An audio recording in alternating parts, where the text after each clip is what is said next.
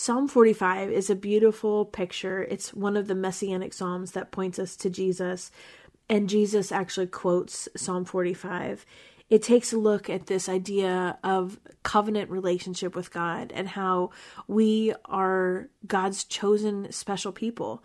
And I pray that as we look at this idea of this metaphor of the wedding in Psalm 45, we understand that as the body of Christ, as believers in Jesus, that we can partake in a similar kind of relationship with God and that we are incredibly loved because that's who God is.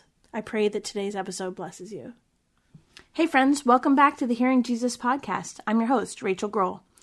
Before we get started, I just want to share a couple things to help you in case you have some questions because I find that when I get questions from people, usually there's one person that asks the question, but there's a whole bunch of people that also have the same question. And so, one of the things that has come up in the last, I would say, month or so is people sending me questions because they are fairly new to reading the Bible. One of the reasons why they follow along on the podcast is because perhaps reading the Bible might have been maybe intimidating for them, or they haven't been used to reading maybe multiple chapters in a row, or they don't quite understand what they're reading. And so a couple things that I want to just mention in case it's helpful to helpful to you. I when I'm reading through the Psalms, unless I say otherwise, I'm reading through the New International Version. And the reason why I choose the New International Version, the NIV, is because it's written in a, a translation that is very easy for most people to understand. And the things that you don't understand, I'm doing my best to try to explain those for you. But beyond that, I feel like the NIV is something that is easily accessible in most churches. It is easy to get a hold of in most bookstores, even places like Walmart will have it. And so it's usually a pretty universal version or translation to use. If I use something different, I will say that. For my own personal Bible study, when I'm really diving deep into the Word, what we're doing right now is devotional style reading. But when I'm doing study, where if I'm, you know, preparing for something that I'm writing or to teach or preach, something like that, I will use the NASB, which is the New American Standard Version Bible. Or I will quite honestly do a lot of the Hebrew and the Greek, the original languages, when I'm doing personal study. But for what we're doing, I think the NIV or another easy to read translation is going to be really good. The New Living Translation would be good. But if you want to word for word follow along with what I'm saying, I use the NIV. Also, if you are new to studying the Bible and you've never done that before, there's a couple different resources to help you. If you are joining us just from our Psalm study, if you go back to some of the other series that we did before, you might find that helpful to start with. We started with an introduction to Bible study. We talked about why Bible study is important, how to set up yourself for success when it comes to Bible study time. And then I went through the behind the scenes of the She Hears Bible study, which is the, the Bible study that I wrote. And then we went into a spiritual discipline series. And in the spiritual discipline series, we talked about all sorts of things to help you hear God's voice more clearly, to help you get in the Word more often. And then through that series, we had lots of people just saying, you know what, I don't even have time to read my Bible. So that's kind of why we are doing the Psalms. And again, the reason why we chose the Psalms is because it is the number one book that was quoted by Jesus throughout the New Testament. He quoted the Psalms, and it was um, really the songbook of Jesus. And then also the other New Testament writers quoted the Psalms all the time. And so my thought is is if we are really looking at studying Jesus and hearing Jesus, hearing hearing his voice more clearly, and he quoted these scriptures often, then we should also familiarize ourselves with them. And so that's why we're doing a whole reading of all of the Psalms, all together back to back.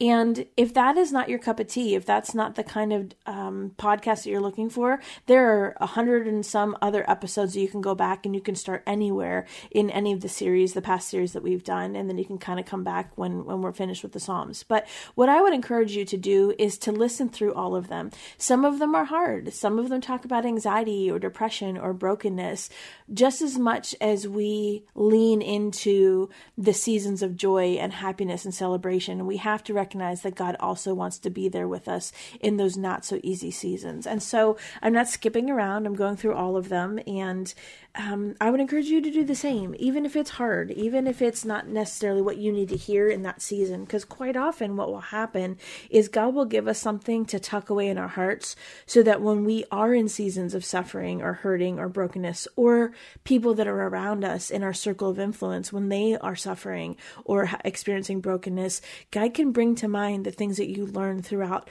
the pages of the Psalms to speak a word of comfort or peace or healing over that person. And so I would encourage you to stick through it, even if it's something that you don't think is immediately relevant for you for that day. So today we're going to continue our devotional reading of Psalm 45. And if you listen to the introduction to the Psalms back when we first started, well, 40, 44 days ago, I guess it would be, um, and if you haven't done that, I would encourage you to go back and do that. One of the things that I said in that introduction is there are certain Psalms that are what we call messianic Psalms. Messianic Psalms meaning they point forward to Jesus. And so sometimes we will have Psalms that in a prophetic way will point forward to Jesus. And sometimes we have Psalms where Jesus points back to the Psalms. And it's so neat to kind of see how that happens in scripture because these books were written a very very long time apart from each other. And the words of jesus when he said them were way way way way way after they were written. And the words that were prophesied over jesus were written way way way way before he was born. And so i love seeing that. Um, and i want you to kind of keep that in mind. We're going to explain through it but keep in mind that psalm 45 is one of those messianic psalms so this is a psalm. Psalm 45 is one that's done by the sons of Korah. If you haven't been listening along, the sons of Korah were the worship leaders from the tribe of Levi that were appointed to lead worship in the temple. And they, uh, like David, had a heart for worship. And a lot of the psalms that we see were put to music. They were hymns or other kind of temple music. So that's what we're getting into in Psalm 45. So keep that in mind as we read starting in verse 1. My heart is stirred by a noble theme as I recite my verses for the king. My tongue is the pen of a skilful writer. You are the most excellent of men, and your lips have been anointed with grace, since God has blessed you forever. Gird your sword upon your side, O mighty one. Clothe yourself with splendor and majesty. In your majesty, ride forth victoriously in behalf of truth, humility, and righteousness. Let your right hand display awesome deeds. Let your sharp arrows pierce the hearts of the king's enemies. Let the nations fall beneath your feet. Your throne, O God, will last forever and ever. A scepter of justice will be the scepter of your kingdom. You love righteousness and hate wickedness. Therefore, God, your God, has set you above the companions by anointing you with the oil of joy. All your robes are fragrant with myrrh and aloes and cassia, from palaces adorned with ivory. The music of the string makes you glad. Daughters of kings are among your honored women. At your right hand is the royal bride in gold of Ophir.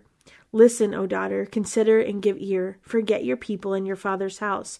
The king is enthralled by your beauty. Honor him, for he is your Lord.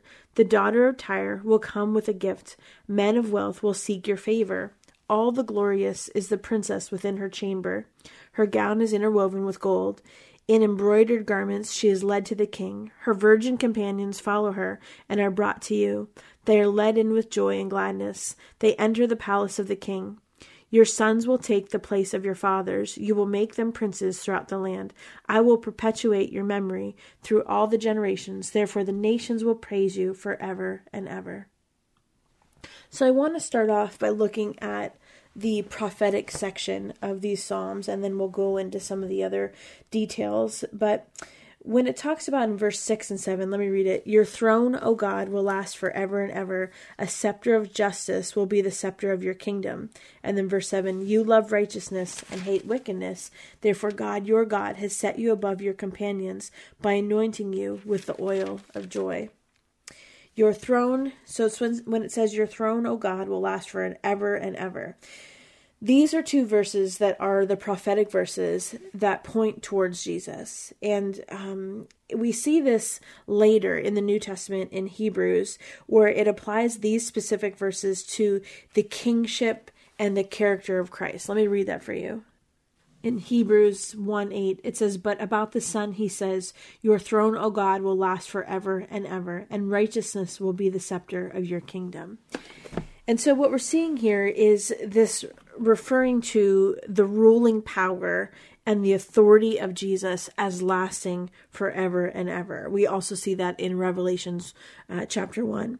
And so the messianic king, and when I say messianic, I'm meaning the Messiah. So we're talking about Jesus. He's also referred to as the anointed one. And if you remember, we talked about anointing quite in depth during the She Hears Bible study, where anointing, um, people were anointed, meaning they were set apart for something. So we go into a whole study about what it means to be the Messiah Messiah and anointing. If you didn't listen, I would go back and listen. Um, that is on the. Mm, uh, in the Martha and Mary study, we're talking about Mary when she's anointing Jesus. So we kind of talk about the anointing. Um, so I would go back and listen to that episode if you don't know what I'm talking about. But Jesus as the anointed one, the one set apart as the Messiah, as the King. And so he's described here in the psalm as as God in verse 6 and it's distinct from your God in verse 7. And so that's consistent with the New Testament teaching that both Christ and the Father are fully God. And I had a question this week about the Trinity, and I just want to spend another minute talking about it. Um, somebody wrote to me and said, you know, sometimes we pray to Jesus, sometimes we pray to God. Are they the same person? You know, how does that all work? And um, I apologize if sometimes I, I assume that people know things if they're listening to a Bible podcast that maybe they've had some exposure to the church or they've had some sort of biblical background. So if you are listening to me and I say something that you just don't understand, please send me an email and I will be happy to, to explain it to you.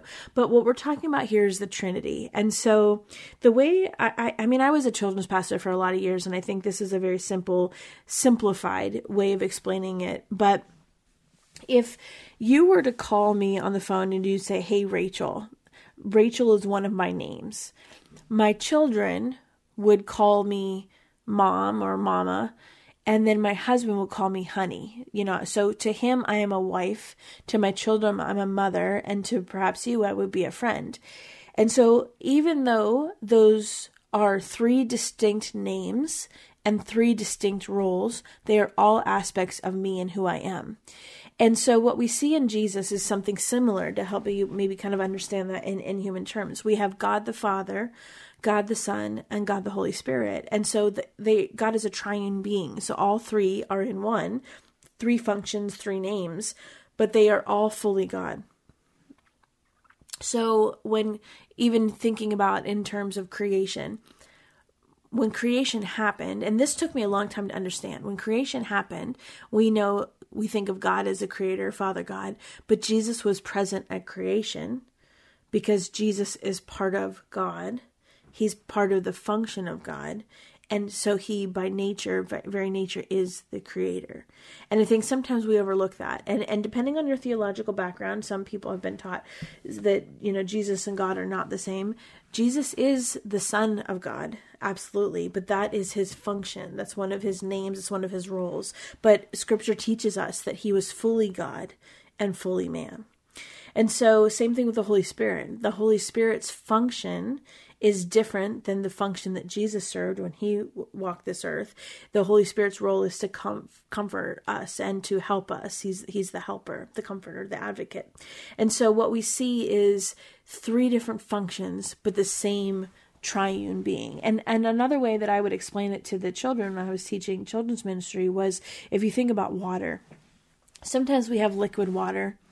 Sometimes we have water vapor like a gas, like steam and sometimes we have um, like hard water, like ice. It's all water. It has three different functions depending on the form it's taking, and different times that water might operate in different capacities depending on the circumstances, but it's all water. And so that's a very simplified, easy way to understand it and, and think of it. And so when it's talking about maybe like this in verse 6, where it refers to God, and then it refers to God the Father or your God, and then we see that some of those kinds of things in the New Testament, that's how it is um, referred to, and that's probably the easiest way for me to explain that to you. The other thing I want to point out in this psalm is that Christ is described in terms of what he loves and what he hates. And I think this is important to pay attention to. on one hand, he loves righteousness. And so, by righteousness, what I mean is consistently doing what is right according to God's standard. So, righteousness, this pursuit, of course, we're not going to always be right, but we're going to pursue righteousness. We're going to work towards acting in a way that's righteous. We're going to pursue God's standard for our lives.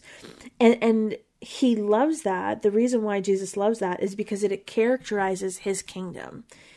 So while we're on earth, and while Jesus was on earth, actually, he proved that his greatest joy was doing the Father's will. We see that in Hebrews chapter 10. And his righteousness is shown in a way that we see every situation he's in, everything that he, every conversation that he has, everything that he does, every essence of his being, it reflects this constant desire to do God's will. And honestly, that's the goal for us. Our goal is to pursue righteousness, to seek to do God's will. But as much as he loves righteousness, he also hates wickedness.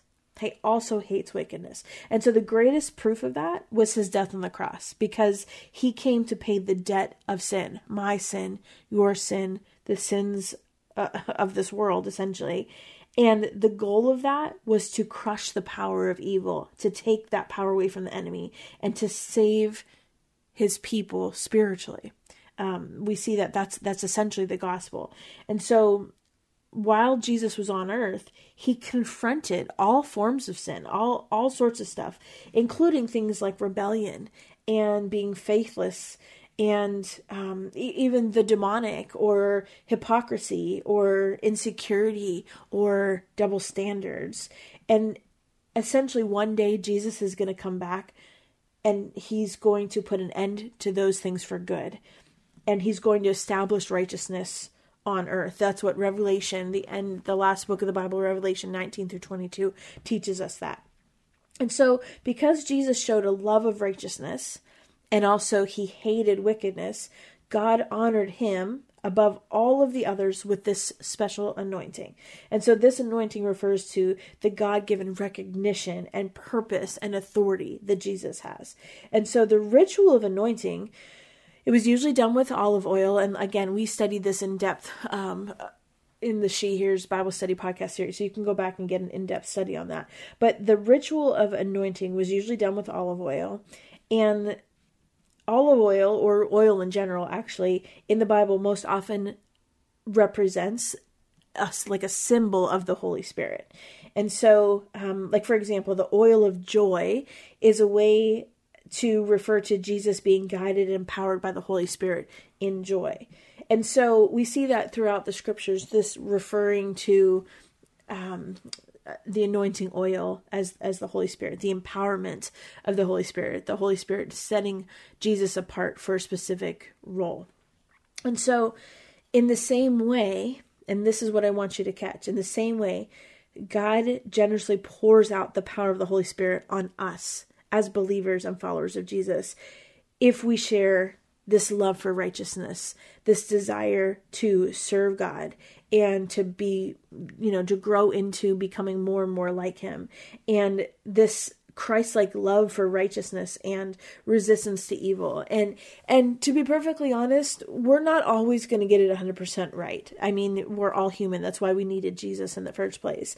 But it's this idea of the pursuit of righteousness.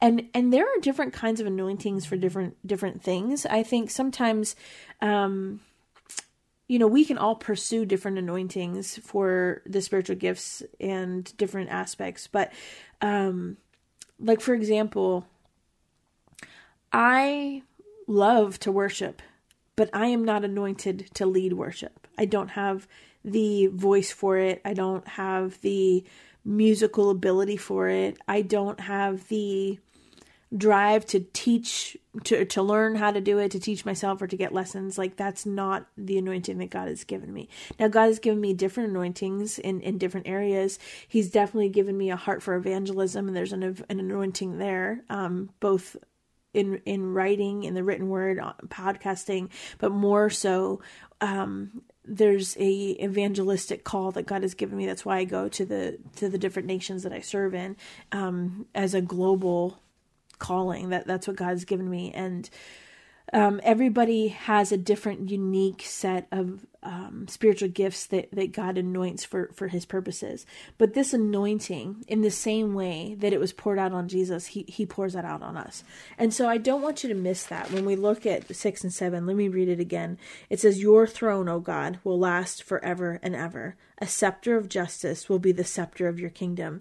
You love righteousness and hate wickedness. Therefore, God, your God, has set you above your companions by anointing you with the oil of joy that anointing that Jesus received is also something that we can pursue in our own lives um, because God has a heart for his children continually. So it's not like, you know, Jesus came and all the people that were going to be saved got saved and that's that. No, we live in a fallen world where evil is rampant and God's heart for all of us, for all believers, is to share within our circle of influence the gospel message so that as many people as possible can be reconciled to him. And so different anointings happen with different people for those specific reasons to expose people to the gospel. You know, there are some people that have an anointed gifting for teaching. There are some people that have anointing for um, healing.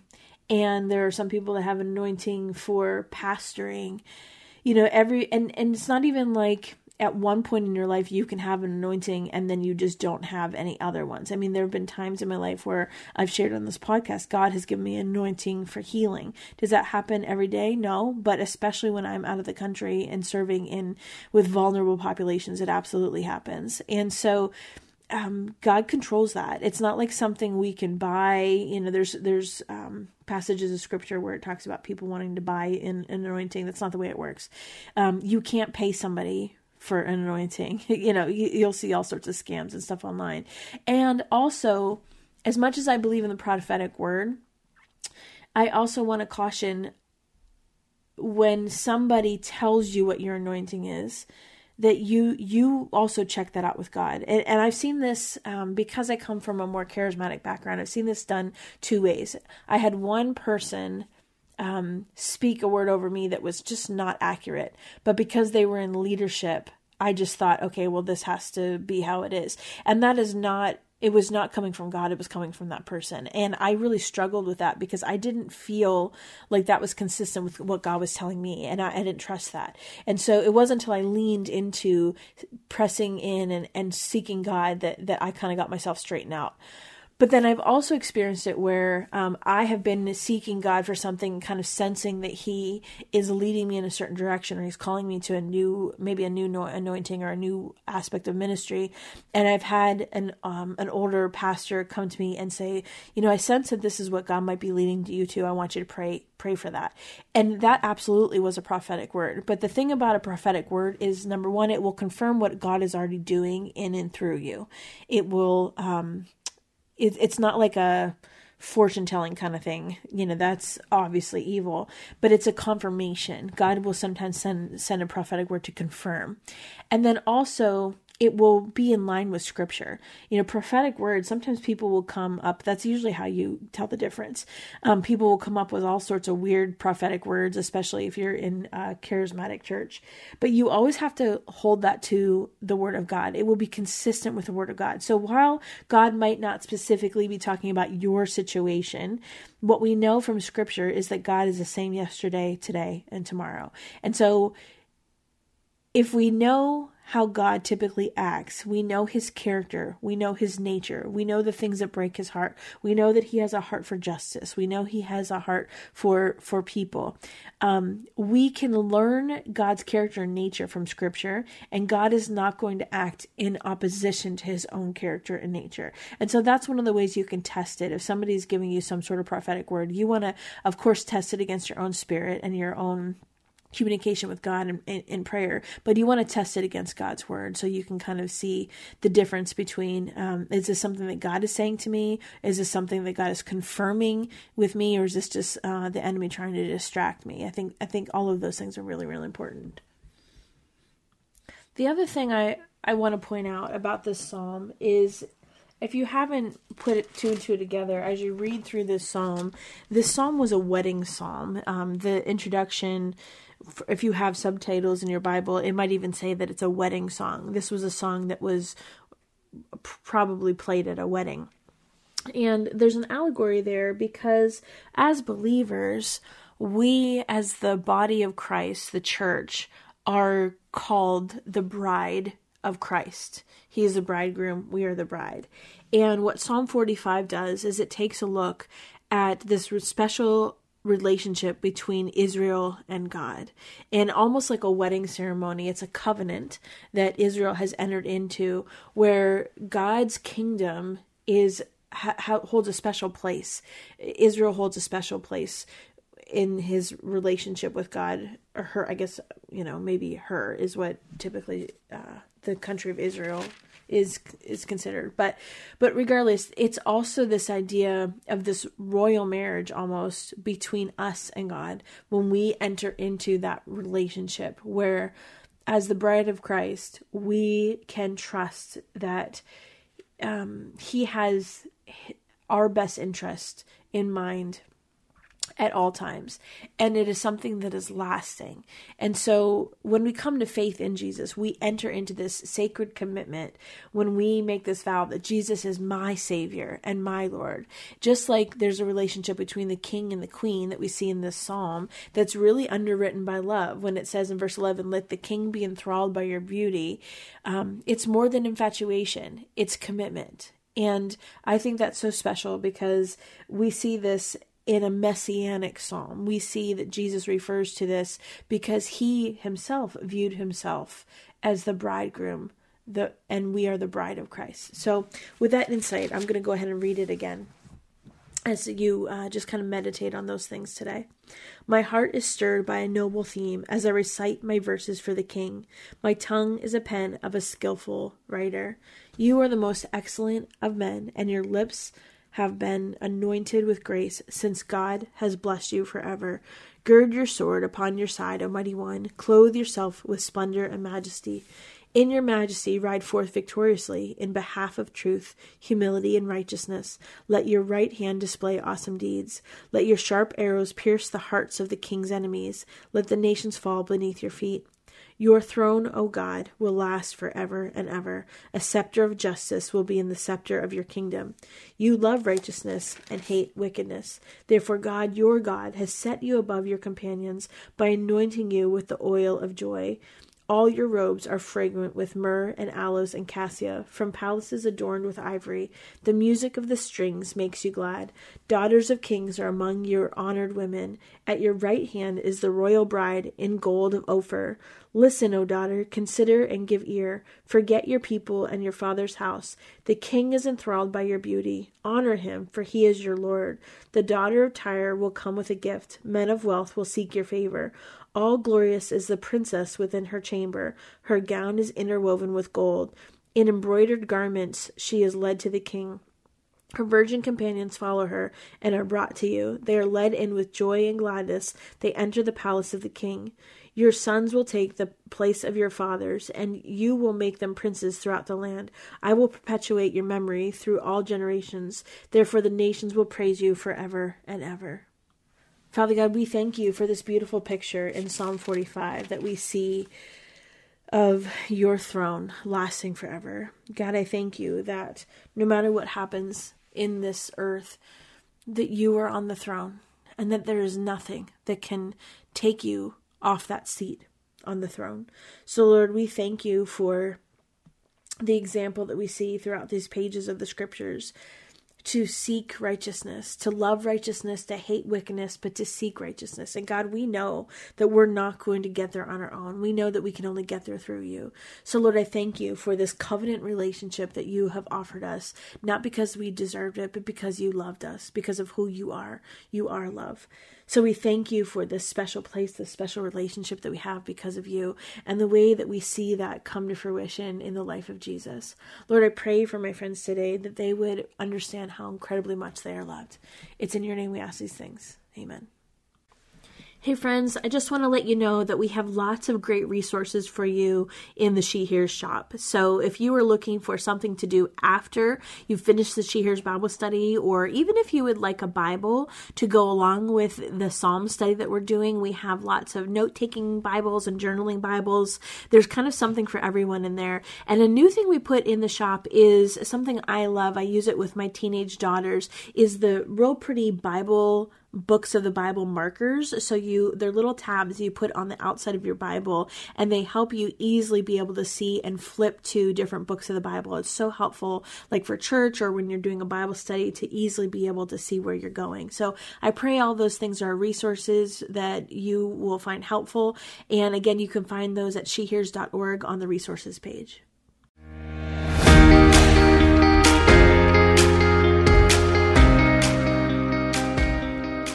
Hey, friends, if this podcast helped encourage, empower, or equip you for God's call in your life, I would love it if you would head over to Apple Podcasts and leave me a review. That's the number one way you can support my show. You can also join our free Facebook community or Instagram page where I share inspirational tips, resources, and prayer throughout the week. Hey, I want you to know I'm praying for you this week. Know that you are loved, you are cherished, and you are His.